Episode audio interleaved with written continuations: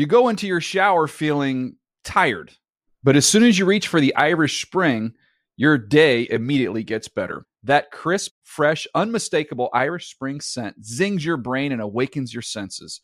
So when you finally emerge from the shower, 37 minutes later, because you pay the water bill so you can stay in there as long as you want, you're ready to take on the day and smell great doing it. Irish Spring Body Wash and Bar Soap. Fresh, green, Irish. Shop now at a store near you. Getting ready to take on spring? Make your first move with the reliable performance and power of STIHL battery tools. From hedge trimmers and mowers to string trimmers and more, right now you can save $50 on select battery tool sets. Real STIHL. Offer valid on select AK system sets through June 16, 2024. See participating retailer for details. Hey everyone, this is Jodie Sweetin from the podcast How Rude, Tanneritos. I've been needing a quick getaway with my family, and the 2024 Hyundai Santa Fe is the perfect vehicle to take us there. It has standard third row seating, so I'm able to pack my entire family, plus pets, in the car while also having enough room for our camping essentials. Available HTRAC all wheel drive will get us through any dirt trails, and available dual wireless charging pads will ensure we never have to worry about getting stuck with a dead phone in the middle of nowhere. Visit HyundaiUSA.com or call 562-314-4603 for more details. Hyundai, there's joy in every journey. I'm so excited to tell you JC Penney and country music singer-songwriter Walker Hayes are partnering together on a new limited time men's collection for the everyday guy. What I love about Walker Hayes is his laid back nature. He's a family man and being a country megastar while also having seven kids. You know, he likes to keep his style cool and casual. This new collection is perfect for the guy living the t shirt life or someone wanting some fresh options that feel just as good. It's easy to wear, affordable styles that celebrate the ultimate family man, along with the quality, durability, and sensibility dads appreciate. Available online Saturday, May 4th at jcp.com and in store Thursday, May 16th, just in time for Father's Day. Limited time only. JCPenney, make it count.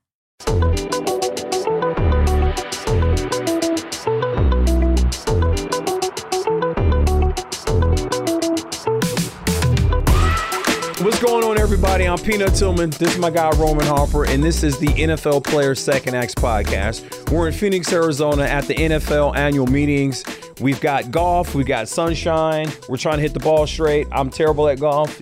You got a like a, a two scratch. You're a two scratch golfer. Don't be lying to our people. Don't be lying to them like that. Because I'm going to tell you to continue to follow us because we won't lie to you on this podcast here. Give us a follow. Hit like, follow, give us a review or a comment anywhere you listen to your podcast at, whether it's iHeartRadio or Apple Podcasts. Please tell a friend to tell a friend to tell a friend. Come check us out. This is what we do. We bring you top tier guests, former players that are now all in their second acts doing great things. And we got two good ones today. We got two former players that are now head coaches. We have the Jacksonville Jaguars head coach, Doug Pederson, and the new head coach of the Carolina Panthers, Frank Reich. Check it out. Today, we got a special guest with us. This gentleman is the head coach of the Jacksonville Jaguars. He previously played for the Packers. He won a Super Bowl when he played with the Packers, and he won a Super Bowl when he was a head coach with the Philadelphia Eagles. Welcome to the show, Doug Pederson. There it is. Appreciate it, guys. Thanks. You know what? Let's just get the awkwardness out of the way. Coach, with the Eagles, could how what was it like to be in Philadelphia to win a championship, playing in Philadelphia under Sean? Well, Sean Payton and the Saints. We go to Philly. He was like, "Look, the game the game plan is to get the crowd to boo by halftime." Because it is so rough, and the fans there are so special, and they are so unique. what did it mean. mean? Don't They even are say unique. mean. They're mean. They're like they bring, help bring a championship to fans are that just- city Yeah. they're after different. so long. What was that like? it was um, it, it's very special. I played in that city. Uh, I worked with Coach Reid on his staff in that city, and obviously I was a head coach in that city. And it's um, you just said something right there when you were with the Saints, and, and Coach Payton said, "Hey, if we can jump up and you know, Yeah. the, the crowd's going to turn." Well. I took a Jacksonville Jaguar team in there in week four, week three or four this past year, and I said the exact same thing. I said, guys, if we get up on this on this guy on these guys, the crowd is going to turn. and it was four, we were up fourteen nothing, about to go in twenty one nothing, and the crowd was turning on them. it was turning on them. But but that's their that's their passion, and Yeah. and for for us to win a championship that year, um, the way we won it with the guys that we won it with. Uh, you know, as you guys know, it's a special, it's a special bond. We've all been in right. the locker room. We all understand what that means, and and uh, you know, we lost some guys that year. Uh, but for the city of Philadelphia to wait 52 years, and that organization to win a championship, Yeah. You know, Coach Reid took him to a Super Bowl, Yeah. and I have a lot of respect for Coach Reid. They lost. He's been to like five or six NFC Championship games with the Eagles, you know, and and so for us that year, um, it's it's very special, and um, you know, hate to say it, but there's a lot of Eagle fans around this country Yeah. that I run into all the time. I just couldn't get down with the grease on the, the poles. Didn't they like? Oh, they didn't want him to climb up them and to tear him down. But they were still climbing up the poles. They were still though. climbing up That's poles what's and trees and- they and, just uh, y'all. Well, yeah, they just different. They Yeah, got a, that parade a little crazy. jail cell in, in the. They had like a yeah, judge. there's a little holding room in there in the stadium. I mean, it's just Philly's Philly, man. I mean, it's, uh, I think that's I think that's what makes Philly so unique, and, and a lot of respect for those fans. And, and I tell you, they're they're passionate, but they're loyal. Mm-hmm. I mean, we c- I hate to say it, we could be four and ten, and they're still going to show out. They're still going to pack that you know that stadium, and and you know they're going to hang with you all season long. So how would you compare Eagles fans to Packer fans? No, Packer fans are like, oh, you know that that real deep Wisconsin, oh, oh you know, they got oh, that that real thick. You've been there. Oh, I've been there a, f- a few times. I feel like they're like the nicest fans though. Like I- I- they are agree. extremely nice and loyal in the cold, and they get so much snow. They Okay, don't throw okay, snowballs at on you. Now. Hold on, hold on. Brett Favre, Aaron Rodgers. Yeah. They've had two quarterbacks for like 50 years there. It's Or true. some crazy thing. Very true. You know what I'm saying? So Yeah. they've had it well. They've had it good. They've been to they've had a lot of success. They've been to a lot of playoff games, a couple Super Bowls. So it's a different crowd. But you're right. They it's a it's a um, um, you know, in this in the in the wintertime you're gonna see nothing but blaze orange. Yeah. You know, because they just got got out of the, the hunting woods hunt- or yeah. whatever. and they, they came to a game at, at 12 noon. Um, but again, they're they're they're very loyal. They're very supportive. They're passionate about the Packers. Uh, I loved playing there for the eight years that I did. Um, and again, there's a lot of Packer fans around this country, and I still run into a lot of them. Yeah, they Um, travel well. They do. They, they do travel, well. So Yeah. when you so when you were in Green Bay, um, I was you, back in on Brett Favre. Like, what what was that experience like for you, and how did you make it last so long, being his? Not just the back, the backup to him, but that quarterback room. What was Yeah. that like? Because you had a lot of great coaches there too, and all those. Uh, the, I had those- Steve Mariucci in, Yeah. '95 when I went there, and then and then it transitioned to to Marty Mornhinweg, and then ultimately we had Andy Reid. Yeah. you know Andy Reid was our position coach there, um, and you know Darrell Bevell, who, Yeah. who's still coaching. He's in Miami right now. Um, you know he was one of our position coaches Mm-hmm. at the time. So we've had a lot of a lot of great coaches. You know coaches. Tom Rossley was the offensive coordinator at the time. You know, and and then. You know, in our room there was there was Brett, there was Jim McMahon, there was Matt Hasselbeck. Forgot Jim. Yeah, when, when he Um, left the Bears. You know, yeah. Matt Hasselbeck was in there. Matt, yeah. You know, we've we've had, you know, Henry Burris, who, who Oh my good from Canada. from Ca- Canada Yeah. Hall of Fame. He won a what you call it in Canada. won a yeah. great- he won you a don't Grey even Cup. know who Henry Burris I did. is. He won a You Grey really Cup. do. yes. Oh my played, God. played in Chicago for a couple He won years. a great cup, right? Won a great cup. Yeah. won a great cup. So we've had we've had really really good uh, quarterback rooms. Um, obviously, they were very light-hearted rooms. So Yeah. there was football being taught, but uh, we we enjoyed each other and had had uh, had a great time. So, Doug, following up that question, so after you finish your career, uh, playing wise, when did you know you wanted to get in coaches? You just rattled off seven different great head coaches that were all around you at your different times in Green Bay. Uh, we didn't even talk about with Derek Ro- Coach Rhodes was coaching defense too on the other. I wasn't with him though. Oh, okay, okay. We missed. I Okay. missed. I missed Coach Rose. That's Yeah, fine, but yeah. you still had a, an influence of all kinds of coaches. So Yes. when did you know that you want to get in that profession? So my my last my last two years in Green Bay, um, I really started thinking. You know, I was the backup quarterback, and it really started getting me um, thinking about what I wanted to do after football, how I wanted to transition. I, I wanted to stay in football somehow, some way, and so the wheels started turning. And it was not till that last year in 2004 that I really felt like coaching was going to be in my future. I just didn't know at what level, whether it was going to be high school, college, pro. You know, I, I spent a lot of time with coaches, picking Mm-hmm. their brains.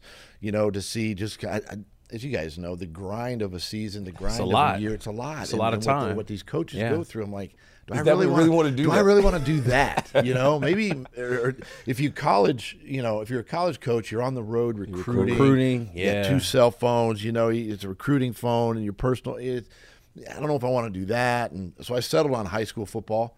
Uh, Mike Sherman, who was my head coach in Green Bay when I when I stepped away, um, gave me some great advice because he was a high school football coach. You know, uh, in in his time, and he said he said Doug, he said just you got to find a place where you enjoy teaching the game of football. Yeah. wherever you can go and just teach the game figure out where that is for you and then and then plug in and so for me it was it was high school so i as soon as i retired i got into high school football down in shreveport louisiana Oh, nice. Okay. and, yeah. and i did that for four years What school? What school? calvary calvary academy Okay. i was in there with evangel christian I was gonna say, did you have to match up with them? Oh, yeah, Evangel had- was pretty yeah, good. Yeah, they they, the- they beat the brakes off us a couple times. Um, but yeah, I did high school coaching for four years. But in in my Was that immediately after you right retired? after I right retired. after. So yeah, no time off. just 2005, I got I had no time Head off. coach or position? Head head Oh, wow, Yeah, okay. I went right in as a head coach. Okay. Um, and did that for four years, but there was still something inside of me that there was more. Okay. Right, there was more. And having been in the league for a combined total of about 14 years, Mm-hmm. on and off, you know, when you're around the game, you, you want to get to that next level. And so Mm-hmm. uh, Andy Reid had a had a quality control job Mm-hmm. open and hired me in 2009 uh, to come back to Philadelphia as a quality control guy. So I jumped from high school back into the NFL. So, did you have any other plans or career plans or goals, aspirations? I would say, outside of coaching when you were done. No, This is a no. one- It was was- like, man, I'm, I'm going all right in the middle of the table. yeah. Chips are all Cash- in the middle of the table. I was like, here we go. yeah, no, I, I, you know, I'm a business major, I got a degree in business, but I was like, I don't think I really want to sit behind a desk or, or you know, I'm not the type that's going to go sell something. Yeah. Yeah. You know, I, I was a football guy, and and so. Um, I mean, you yeah, could sell me with in. being a head coach, though. Like, yeah, you could. I'm feeling it now. Like, you Yeah. could, you could sell me with it. You could sell me with that. I, I, I like your, I like your confidence. How was? What are those conversations like though? When you, you know, you typically it's the OCDC, and then you have a successful season or two, and then your name kind of gets floated around to becoming a head coach. Like, what are those conversations like? Is it just are you on the phone talking to other teams? Is it your um, your agent? Like, hey, I got some news. Um, Philadelphia Eagles want to possibly your your name's being It's a tossed good around. conversation and a good question because you asked Sean something very similar to this yesterday. Yeah, like how does how does that even like occur or how does it arise about you becoming a yeah, head coach? So for me, for me, I was the offensive coordinator in Kansas City with uh, with Andy Reid. Mm-hmm. You know, because we when Andy got fired in Philly in t- 2012, got hired in 2013. He brought me as, as an offensive coordinator. I, I was just a quarterback coach Mm-hmm. in Philly. Left to go be his OC, and then. You know, we had we had early success in Kansas City. Alex Smith was our quarterback, and we had early success for those first two three years. Well, as you guys know in this in this business, OCs and DCs, when you have success, their names start to pop up around Yep. the different circles for for head coaches, and and so for me, my agent, you know, had been been kind of talking to, um, you know, some of these different circles, the guys that you know the powers to be around the NFL, and and um, you know, actually, it was in 2014, my name had come up the first time, and and I, I told my agent, I said, I'm not ready. I'm not ready to be head coach. I need I need another year. I'm just I'm just not there yet. Um, so I played or coached the 2015 season, and that's when that's when Philadelphia and there was a lot of familiarity with going back to Yeah. Philadelphia for me.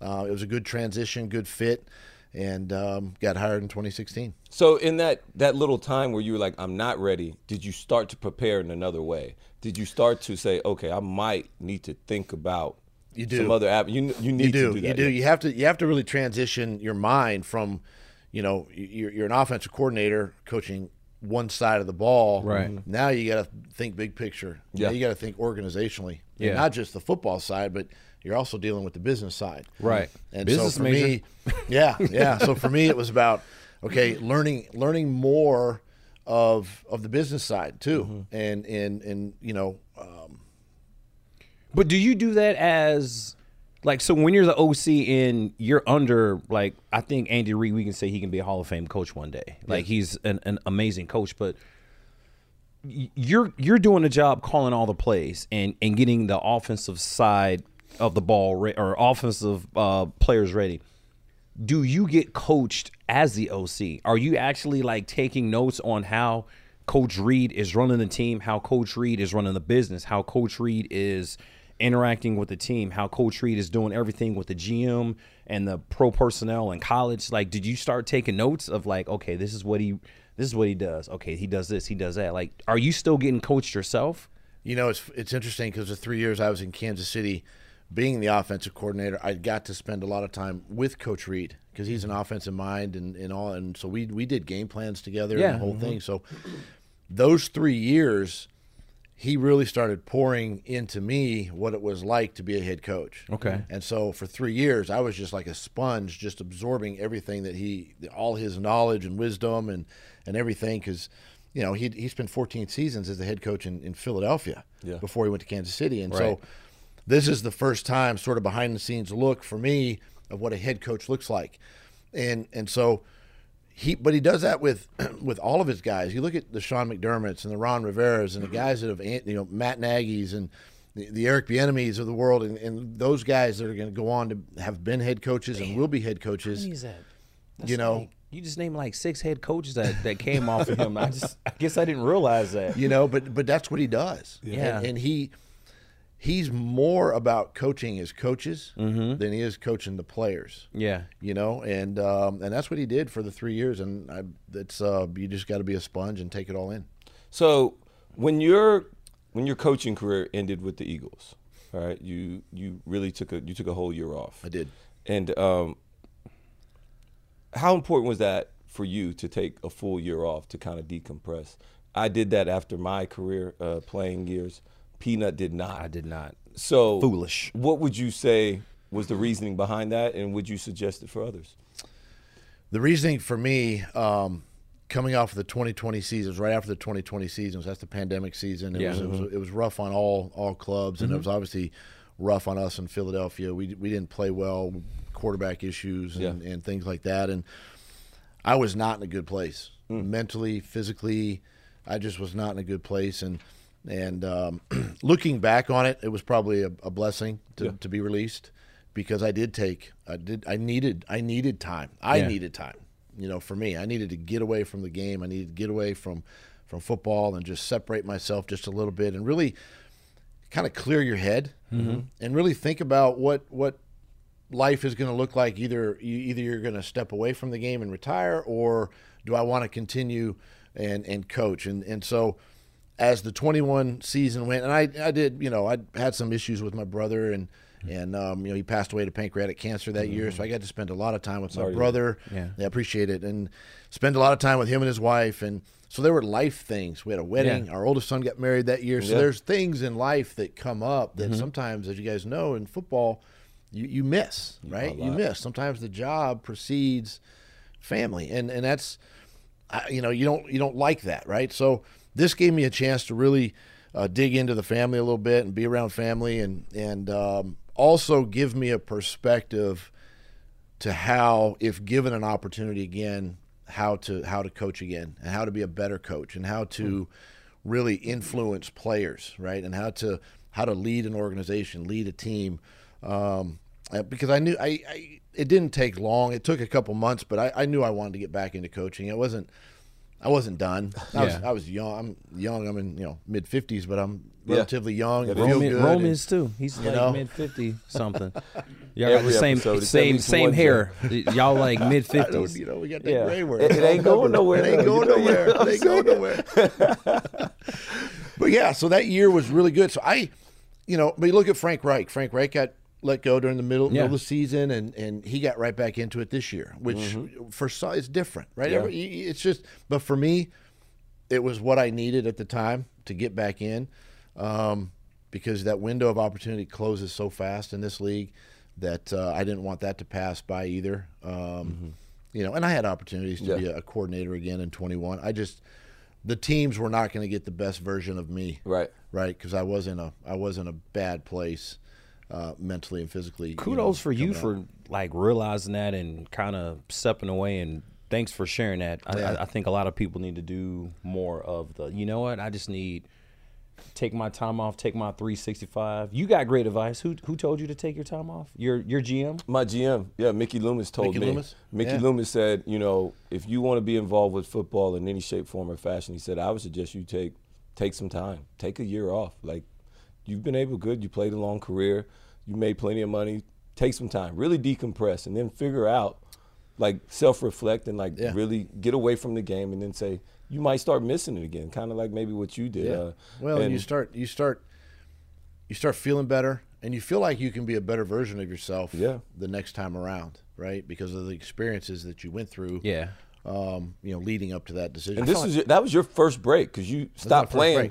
you went Got right into coaching. coaching. Yeah. Stopped playing high school coaching, NFL coaching. So yeah, That was your first it was my first break in a long time. yeah. Yeah. Yeah, good. Well, yeah, good for both of y'all for doing. I don't. I don't think I ever took time off. I just kind of kept going. So I'm. I'm envious of both of y'all for for doing that. But yeah, that's another another topic another day. Uh, so when you were in Philly, uh, Jalen Hurts, you guys drafted him, and it probably wasn't received well around the league. Now I know you're not with We talked about these Philly fans booing, so that's just natural reaction. It is is natural, but it wasn't very well received in the beginning, Mm-hmm. right? I know you're no longer there, but uh, he's gone out, played well, you know, had a MVP MVP caliber season.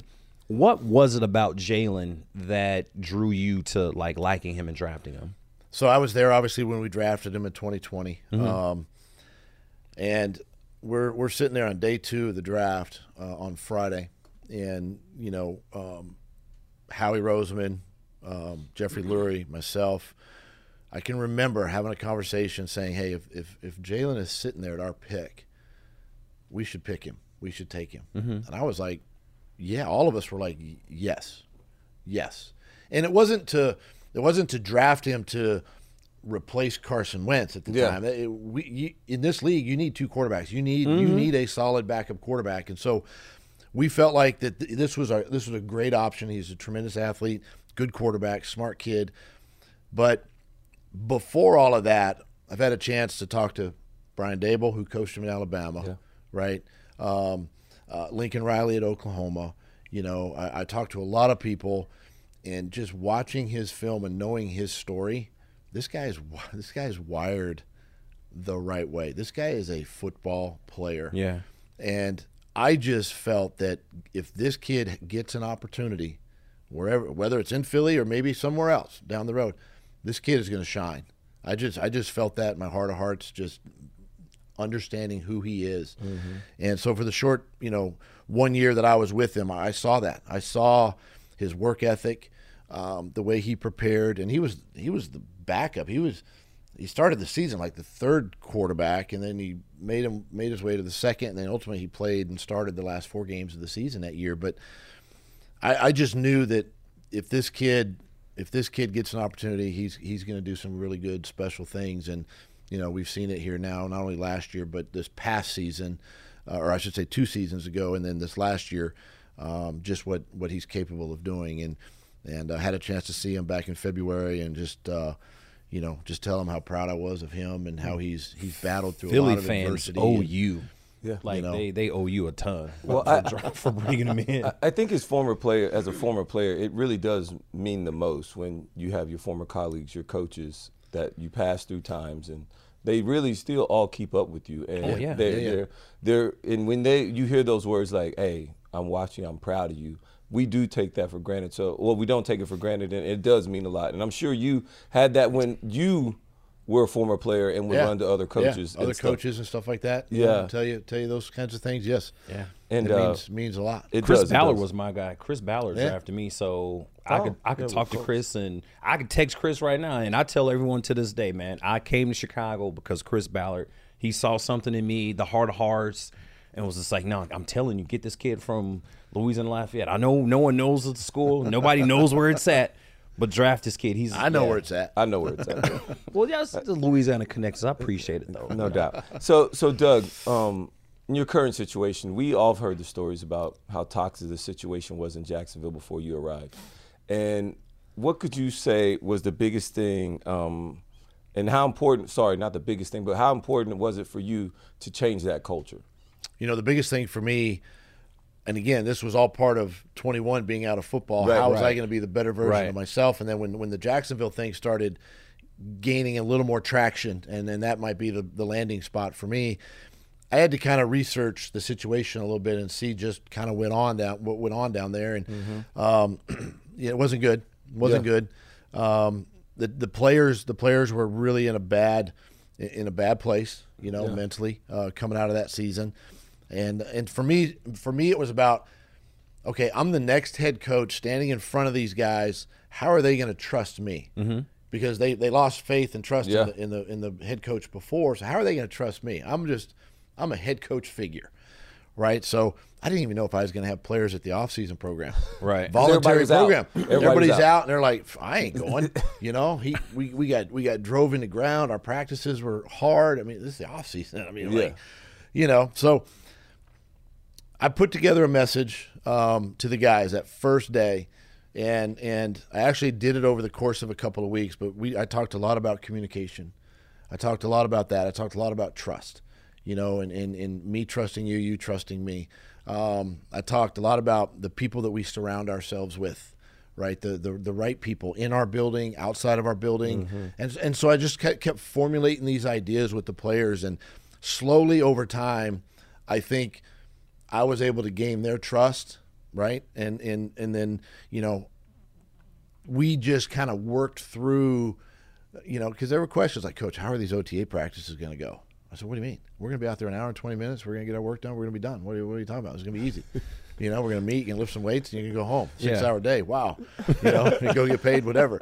Um, but but I think too. I think they had respect for me because I, I sat in their chair. You know, as Yeah. a former player, and and I could relate to them, and and so there's a there's a lot of that that goes back and forth um, that that really sort of impacted our football football team really heading into training camp that year and still really not knowing how we were going to do Yeah. you know I, I felt like we could be a, a 500 ball club that first year Yeah. um, but uh, you know we exceeded probably everybody else's expectations but our own as you guys know you, you only believe, in believe. yourself and your team and you felt like you're a good football team and and we did some good things last year So one of the things we all have our welcome to the NFL moment, right? I know we all have them as players, but I'm gonna switch it up and I'm gonna ask you, what was your welcome to the NFL moment as a head coach?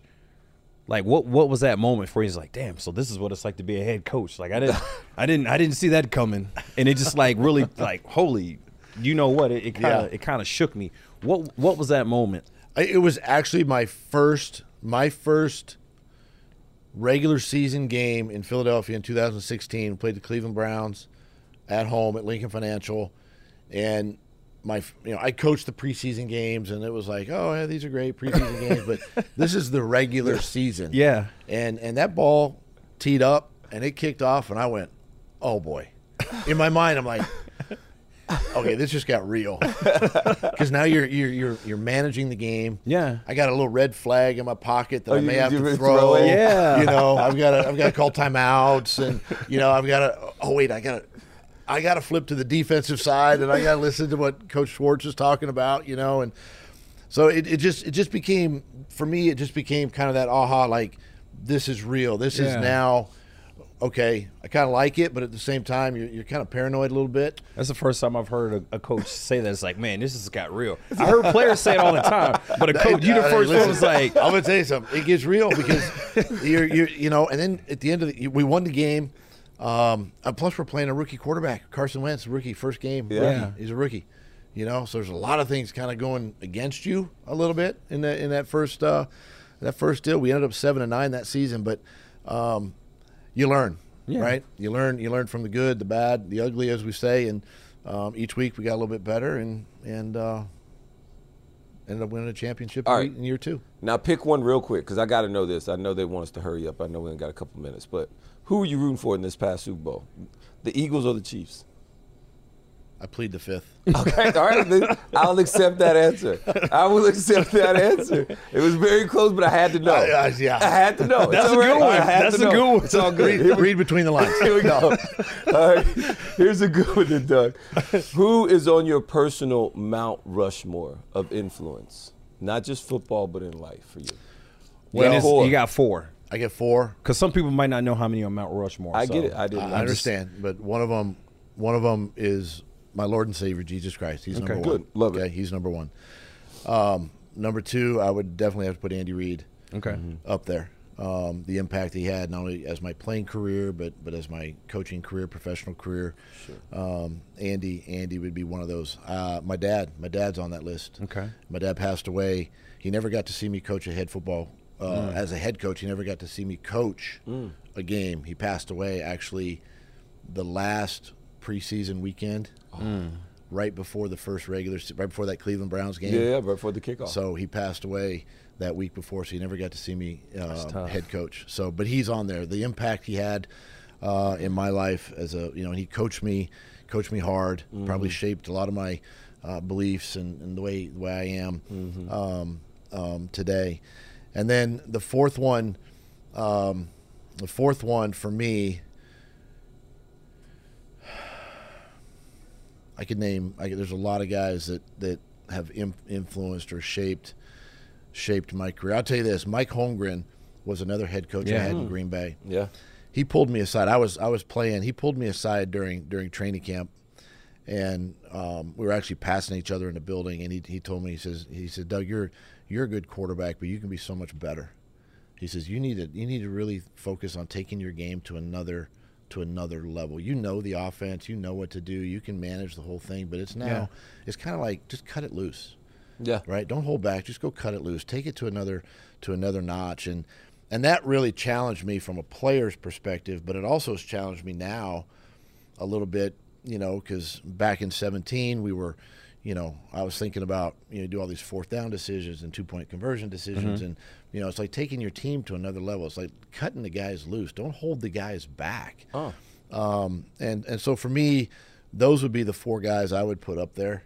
Um, that That's have a really great shaped, Yeah. that really shaped and, and Yeah. influenced uh, you know my career. Now, was that uh, is that baby Jesus or is that the old Jesus? Is it 30, 30 32 year old Jesus or is it the baby Jesus? Talladega Nights. If those Talladega that don't know Nights. that, Talladega it's a Nights, I- great I movie caught on to that one. I had to, I had to ask. Jesus. this is a full grown Jesus. Okay, my last question though is, um, we retire every year, and you, when you were retiring, you were trying to figure out what should I do next. What would your advice be on a player that is retiring after this season, going into retirement? What What would your advice be to him? Wow. Um, first of all, if, if if somebody if somebody is either if they're contemplating retirement or thinking about retirement, um, just just make sure that it's it's it's the right decision because you know I feel like that when when when guys get in that in that situation, one there's probably something waiting for them Right. post post you know career right? Uh, whether it's still in the business or or somewhere else uh, you know. So that that usually pulls guys guys in a different in different directions um, that way. But you know the advice is just to en- enjoy reconnect with your families right? Reconnect with your your friends. Re- reconnect some of the relationships that sometimes football um, can can tug on Yeah. uh, just a little bit. I you think about our, our spouses. I mean, they you know they're the ones that probably sacrifice the most in this in this especially on the coaching side. You know, because the time away, and they're the ones that are, um, you know, running the kids to schools and grocery shopping and keeping the house together and, and all that kind of stuff. And uh, so reconnecting, reconnecting right there. But just enjoy it. Enjoy, enjoy the memories. Enjoy your teammates. Um, as you head into retirement, look back on your career. You know, enjoy those moments that um, the bonds that you had in the locker room. I think those are the ones you carry for a lifetime. Right. Right. Those those friendships, whether it's you've been on, uh, you know, multiple teams or one team. Um, but but just enjoy it. Enjoy life. Um, sit back and you know um, just think about the next chapter and the direction you want to go. Cool. Doug? That's, that's a wrap. Appreciate it, man. Thanks, Thanks, so guys. much for joining yeah, us, man. This really is great. appreciate it. Yeah, Thank appreciate you. it. Thank you.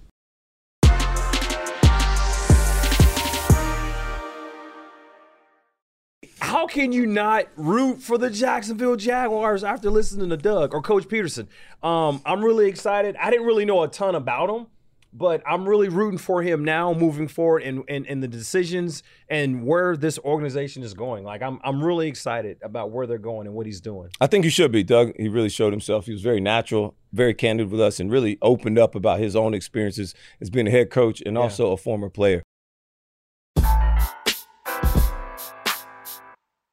You go into your shower feeling tired, but as soon as you reach for the Irish Spring, your day immediately gets better. That crisp, fresh, unmistakable Irish Spring scent zings your brain and awakens your senses. So when you finally emerge from the shower, 37 minutes later, because you pay the water bill so you can stay in there as long as you want, you're ready to take on the day and smell great doing it. Irish Spring Body Wash and Bar Soap. Fresh, green, Irish. Shop now at a store near you. What's up? I'm John Wall. And I'm CJ Toledano, and we're starting a new podcast presented by DraftKings called Point Game. We're now joined by three time NBA Six Man of the Year, elite bucket getter. Let's please welcome Jamal Crawford to Point Game, King of the Court one on one tournament. If they had it back in your prime, do you think you could have took it all? I'm gonna be honest with you. I don't think I could have took it all, but I think I would have shocked a lot of people. I think Kobe and everybody in their prime, Kobe would win a one-on-one contest. Yeah, I, yeah, because you got to think Love he's it. going to guard. He don't care about guarding. He's gonna guard. He's going to Exactly. guard. Like you see him in the Olympics, he's going to guard, and then on I'm top not of that, like that, CJ. Ladies and gentlemen, please welcome Sam Cassell to Point Game. I remember you came to my room crying, tears, crying. They- I mean, he was in a culture shock. And then uh, his, he's going through withdrawals about winning. remember what I told you?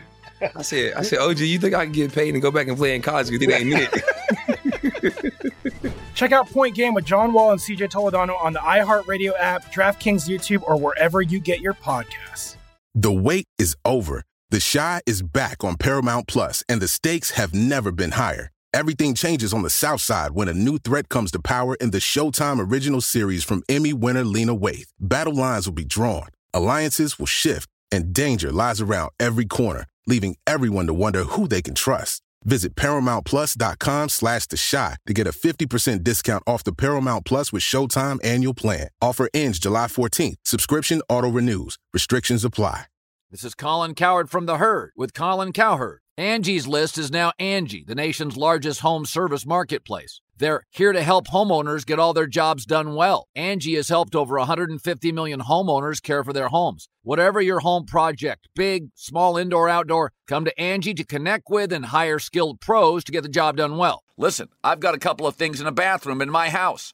Got to get it fixed. I don't have time and I'm not good at it. Angie is. In just a few taps, in the Angie app or clicks on the site. You can have Angie tackle your home service project start to finish. With over 200,000 pros in their network, Angie makes it easy to research, compare, and hire pros to ensure a job done well. With 29 years of experience combined with new digital tools to simplify the process, Angie makes completing home projects really easy. Renters, you can use Angie too for moving, installations, or cleaning. Angie can even help with extremely specific projects. Just tell them what you need, and Angie'll find the right solution for you. Get started at Angie.com. That's A N G I.com or download the app today.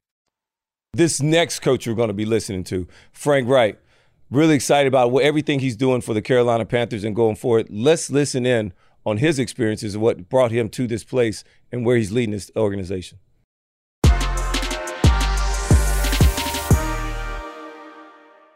Our next guest, and I'm get to do the honors of introducing this man, this young man right here. He's currently the head coach for the Carolina Panthers. He's a two-time Super Bowl champion, winning a ring with the Colts and the Eagles. He also played quarterback in the NFL for 13 years. Mr. Frank, well, coach, head coach, Frank Reich. Now, I like it. Gonna clap. no, no, no, but. I wasn't all the way done here because I want to talk about the press conference when you got introduced to the Carolina as the Carolina Panthers' latest head coach. I thought your family, you were good, but the family overall was excellent. Love it. You guys had the Carolina Blues nailed down. The lighting was excellent. Your speech was great. They showed the highlight tape of you throwing the first, First touchdown, touchdown. pass Yeah. Yeah, in about- Carolina how about that? Panthers Yeah. history. It was to Pete Metzelaars, the tight end. As a matter of fact, they had white jerseys on. He had Pete Metzelaars there. He had a whole bunch of his former teammates there. The Carolina Panthers really went all out. David Tepper, everybody, Mrs. Reich, the daughter, everybody looked great that day. It was beautiful. I must say, I was amazed. I was wowed. And now I'm in the presence of greatness. So thank you for being here. hey, I love love that intro, and yeah, the, it was a great day. Um, and when you have three daughters, you know you got to get the fashion right, right? Right? It was on How old, point. are, how old are your daughters? Uh, the daughters are all married, so they're 33, 31, and uh, 27. Yeah, so, the husbands look good too. Everybody I was in the yeah. colors. grandkids, Yeah. you know, the whole bit. That's but the cool, though. grandkids were kind of not in the shot in the spotlight, but we had a great wow. day. That's that's pretty cool. So Okay, here we go. So let's just get the the awkwardness out the way. So I didn't even know this until I read a little bio earlier. Was that you were the quarterbacks coach in the Indianap with the Indianapolis Colts in Super Bowl Forty Four, where your team was fourteen and two in the regular season, and you eventually lost to the Super Bowl to a Yeah. thirteen and three New Orleans Saints team. Yeah. How was that possible? You guys were favored by most of the experts all week long. What what went wrong that day? I love the fact that you're just hitting me right in the face with this to start. that's the way to go. I mean, that's the way to bring it strong. Um, you know, we did. We had we had a lead, I believe, at halftime, and they came out of that the, the that fake on you know surprise onside kick, you know, uh, called by uh, Coach Payton, start the second half, really turned the tide. You know, really turned the tide. But um, we were. I was just talking about that with a couple guys last night. That that game, but a couple of the Eagles guys about the difficulty of losing the Super Bowl. It's rough. You know, it's a rough feeling. It's a bad game to lose. yeah, I've I've lost two. Um, flipping it, I'll give you this is a layup though. Like, how was it? You know, your first coaching gig, 2006, 2007. You were one of the I think quarterbacks or I was just an. control- Int- I, I'd in- kind of been an off-season intern. Was that not actually there during the season, but had been there in the off-season. So the real first experience of it on field, as far as the victory, was in Philadelphia in '17. Mm. Um, I did do that internship when they won it in uh, in seven, um, but the true experience was in, in 17 with the Eagles. Yeah, because you were on staff, not on staff with the Bears, Colts, and I was on the field with the Bears at the time. And uh, to to answer the question and follow up with it, yeah, it sucks. I still haven't Yeah. gotten over my two Super Bowl losses. I'm like 0 2 with Peyton Manning. I don't Yeah. even like Peyton Manning because he's just like destroyed us in, in Super Bowls, man. I just uh why did you bring that up? And he he never lets me live that down. No, because you- I, I literally you got won my one. one. And, you know, the onside kick, like you talked about, we had practiced that so Oh, many times, and I was supposed to recover it.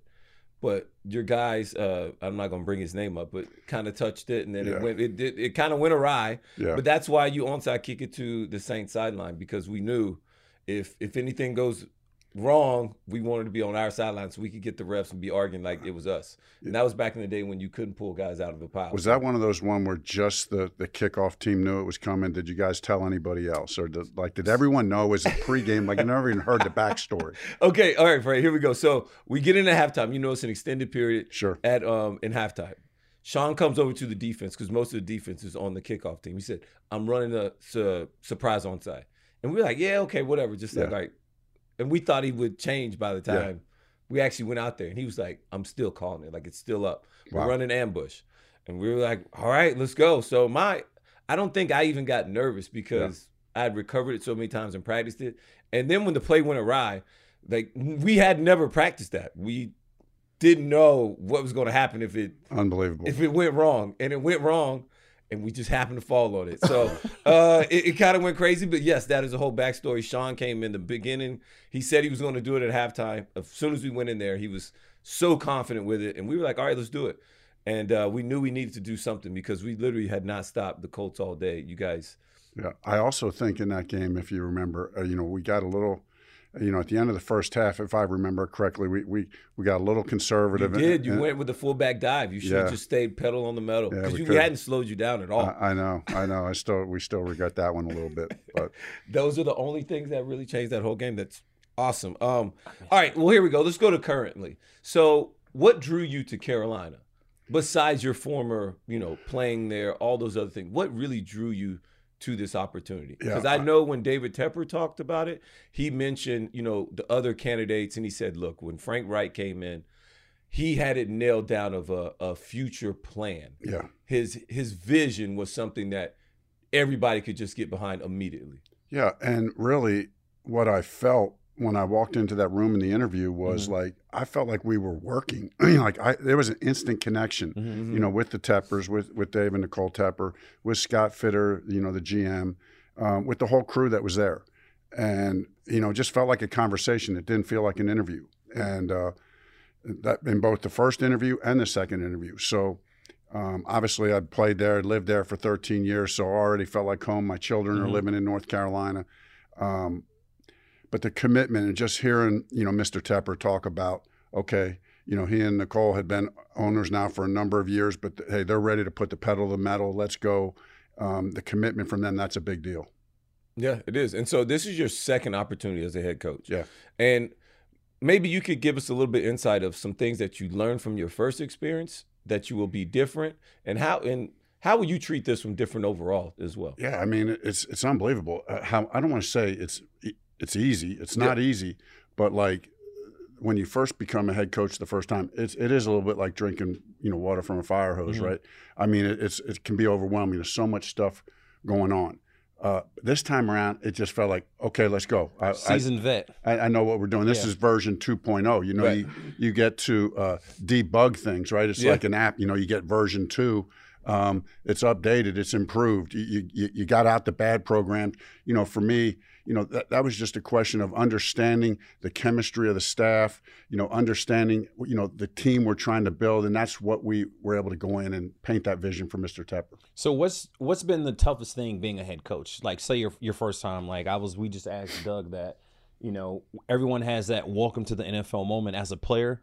What was your welcome to the NFL moment as a coach, as a head coach? Yeah, I mean, I think it's you know you're no longer just calling the plays. You know, you, you- you're over every aspect of the of the football operations. So that's both the you know welcome to the excuse me welcome to the NFL. But honestly, for me, that was like what I wanted. Like Yeah. that was like I couldn't wait for that. I felt like I was made for that. So. Um, you know, to, to learn, to go in, to dive in with the defense, you know, get to know the defensive players, get, Mhm. you know, get in defensive meetings with the coaches, you know, understand. I'm not trying to micromanage what the defense Right, is right. doing, but you really got to put your hand and touch on every part of the team. Yeah, Doug talked about that. He said like, you know, he remembered like, oh man, I'm not just calling offense play. I got to switch over to the defense. Right. Just like listen in, and um, it really is different. Was was your main goal always to be a head coach, or like when did that decision come into factor? Like, you know what, I'm gonna coach. I want to be a head coach. Well, naturally, you want to be probably the best, which is the head coach. You want to be the lead guy, especially playing quarterback. When did that happen for you? Like when I was like six, you know, I mean, I'm not kidding. I mean, Okay. I came from a family of coaches, you know, Ah, okay, um, yeah. so no, I wanted to be a player first, you know, like all of us, right? We wanted Mhm. to play, but um, when I was in 1985, my rookie season, um, Bill Polian came up to me after the season was over, who was the general manager at the time. He said, "You're going to play a long time as a as a player, and then when you finish, you're going to be a head coach in this. You're going to be a head coach in this league." That was in 1985, after my rookie season. So, you know, having a guy like that come up to you. Yeah. Um, I come from a family of coaches. My dad was a head co- high school coach. My mom was a coach. Where'd your mom coach? What you- yeah. she coached everything. She coached field hockey, cheerleading, Awesome. uh, track and field. I Okay. mean, you know, she was the the ultimate uh, high school teacher. I can Yes. coach anything. Yeah. So my brother's a head coach. You know, I, I just think I'm I'm wired that way, been Yes. brought Yeah. up that way. So, um, but the thing is, you guys know this.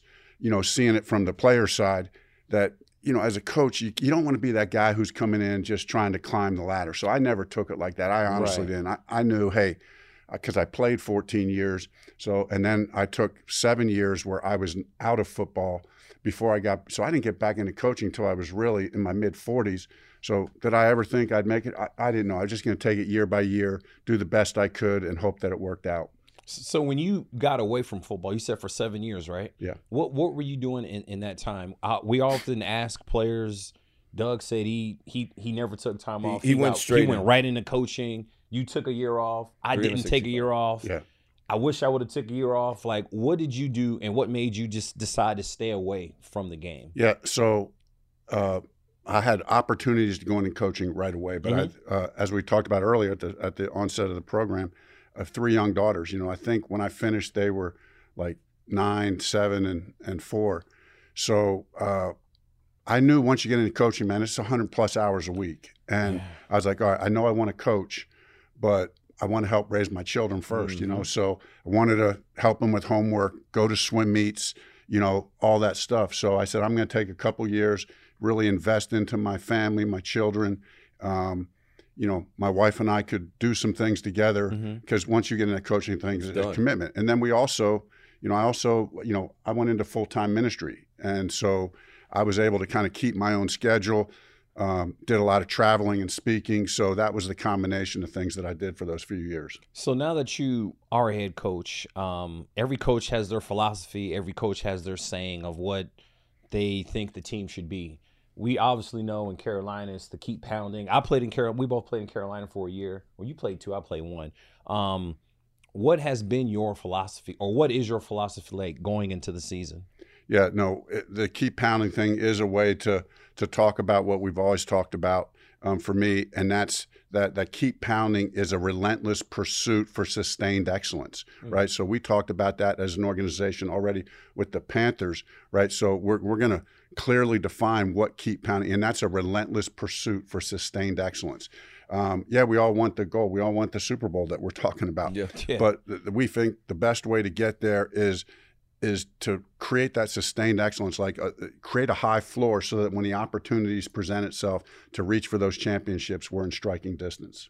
So you're with the Panthers now. You guys have made the trade of the offseason. Let's just go ahead and throw, call it what it is. Y'all It's- been busy. it's- Yeah, we've Y'all been been busy. extremely busy. Very Yeah. busy. I like the moves you're making, though. Yes. I like it. I like it. with this opportunity to draft a, a franchise quarterback, like all the pressure that comes with that, all the decision making, all of the the the thought process, the mindset, the so many hours, the manpower to create all these things, this opportunity. Make could you just give us a little bit of insight? I'm not telling us to give us the pick, even though I think I know. What's that give- process been Yeah, like? what is Just- that? just All of what that? has the process been like? Give me more all than of that. anything. Yeah, it's great. Um, you know, with Scott Fitterer, the GM, Dan Morgan, assistant GM, the whole the whole crew, uh, Mr. and Mrs. Tepper, they've been great. So the, the process is, you know, dive in, right? Scott and his crew, they, they already have the eva- they've been evaluating these quarterbacks for you know forever. So I just mm-hmm. get here, so I sit down, I listen to the, where where are our scouts at? Where's Scott at on his view of all these quarterbacks? Mm-hmm. As we as a coaching staff begin to dive in. Now, hey, let's get out and meet these guys. Let's you know, let's go to the pro days. Let's sit down, have dinner with them. We've Let's- seen you. Yeah, let, let's bring them into our building. You know, let's let's dig down deep and take every second, every hour, every day to finish and confirm what we believe from the very start of this process. And that's what we're doing. It's a lot of fun. These guys are all these guys are fun to hang out with.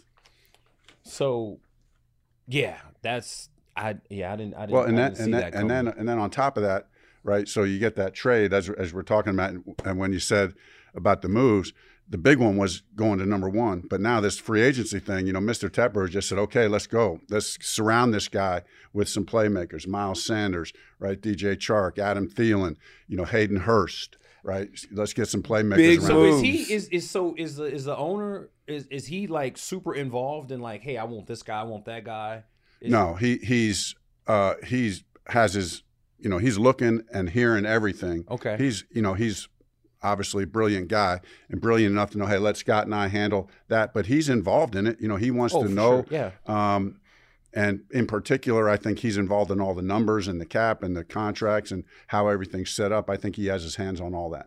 So you, I, you know, we were talking earlier about your uh your your coaching staff. You got a, you got a lot of ex players. You got Josh, you got Duce, you got D'Angelo. Hold on, Josh McCown. Let's put a name on it. Oh, Not everybody just knows Josh. You're right, my bad. I- I'm just- He yeah. played 18 years. Yeah, We yeah. should. We should. With like 15 teams. He was he was I, he was one of my teammates. I was with him. He was with me in Chicago. I was with his brother Luke in New Orleans, so I, I know Josh very well. Yes, But you your your coaching staff, it has a lot of former players in it. Yeah. Like, tell me what that process was like to hire those specific guys. Yeah, I mean Duce is the first guy I called because He you know was the first one on staff. Yeah, Yeah. He, he was. You know, we were together in Philadelphia, and I just know. You know, I'm Mister Even Keel. Listen, I'm not a yeller and screamer. Everybody knows that. I'm kind of even keel. Mm-hmm. Keep you know poised, you know, their intensity and all that.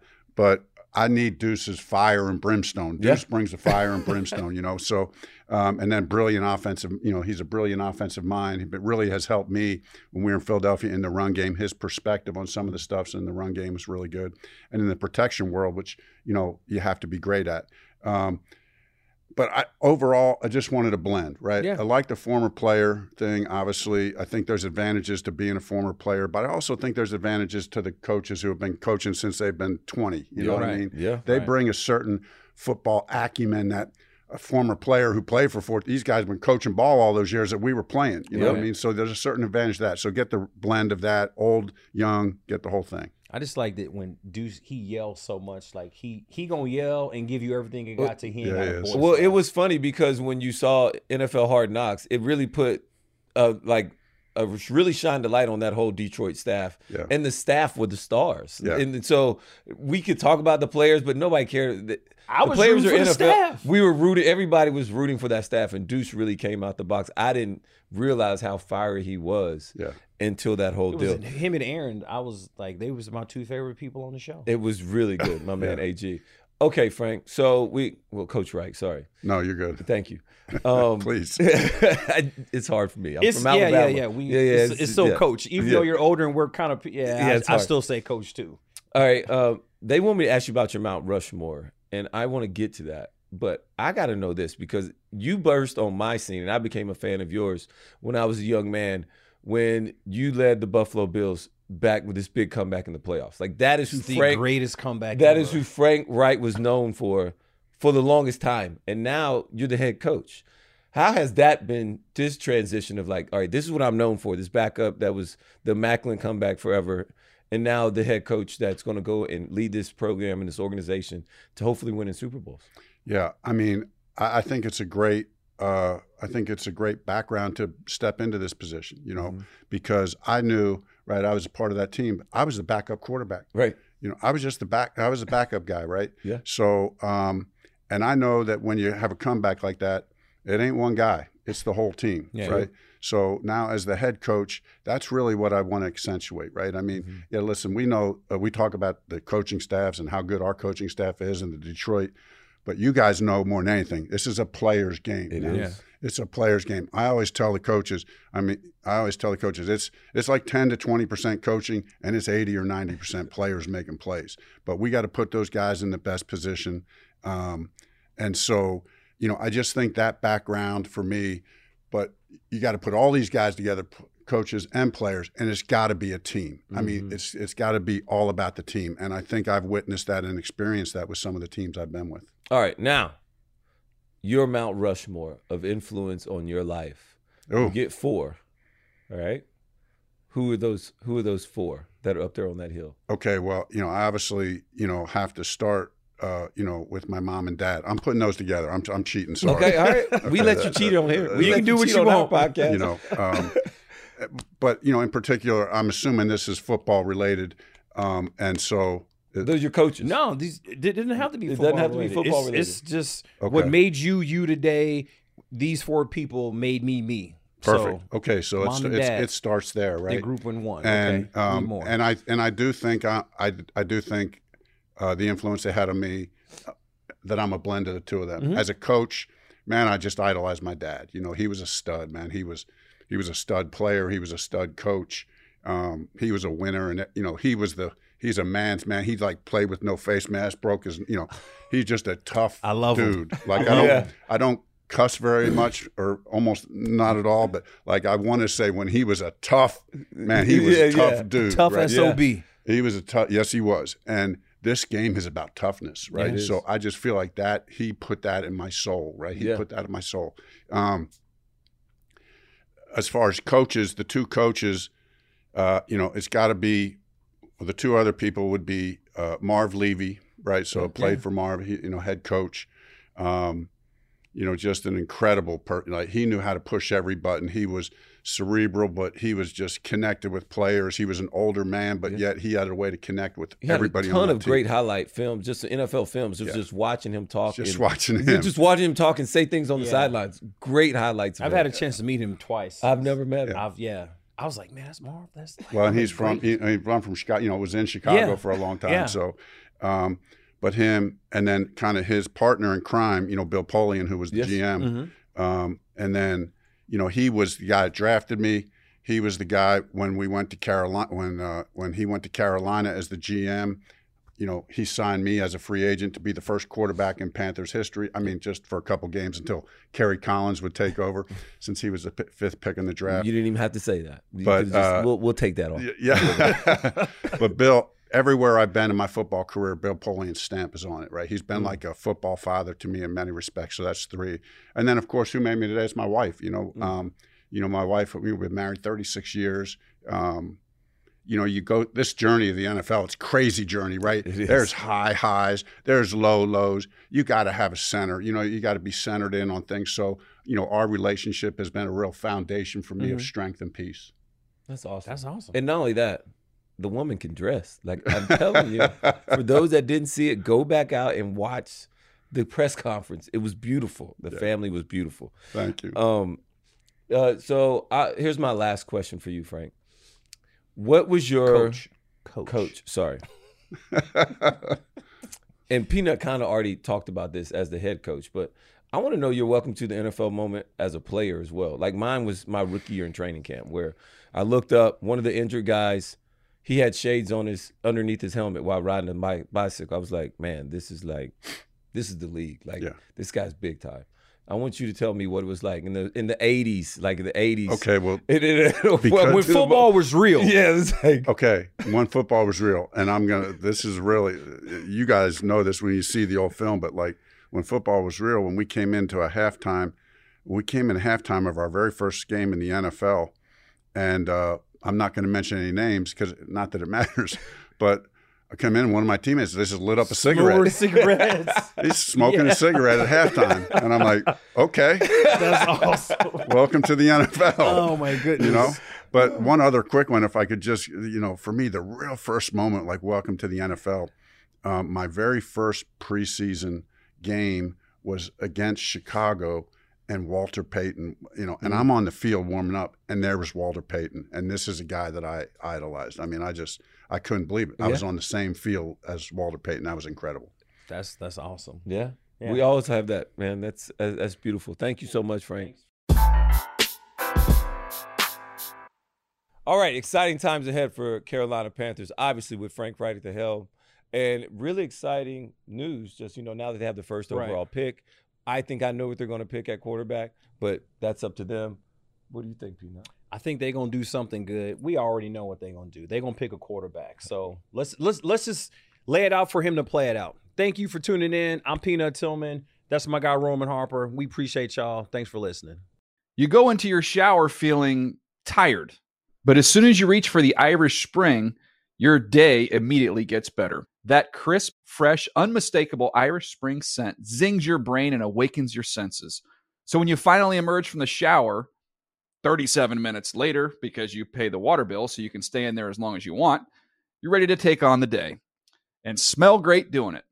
Irish Spring Body Wash and Bar Soap. Fresh, green, Irish. Shop now at a store near you. Open a limited time 11 month certificate at Kemba Financial Credit Union. At 5.25% APY, it's more than triple the national average, plus, it's a safe and secure way to grow your money. Visit your local branch or kemba.org slash CD for details. Offer expires May 31st, 2024. APY equals annual percentage yield. Restrictions apply. $500 minimum and $250,000 maximum deposit. Advantage status required. Comparison based on bank rate average. Federally insured by NCUA.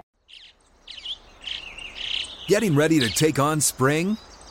Make your first move with the reliable performance and power of STIHL battery tools. From hedge trimmers and mowers to string trimmers and more, right now you can save $50 on select battery tool sets. Real STIHL. Offer valid on select AK system sets through June 16, 2024. See participating retailer for details.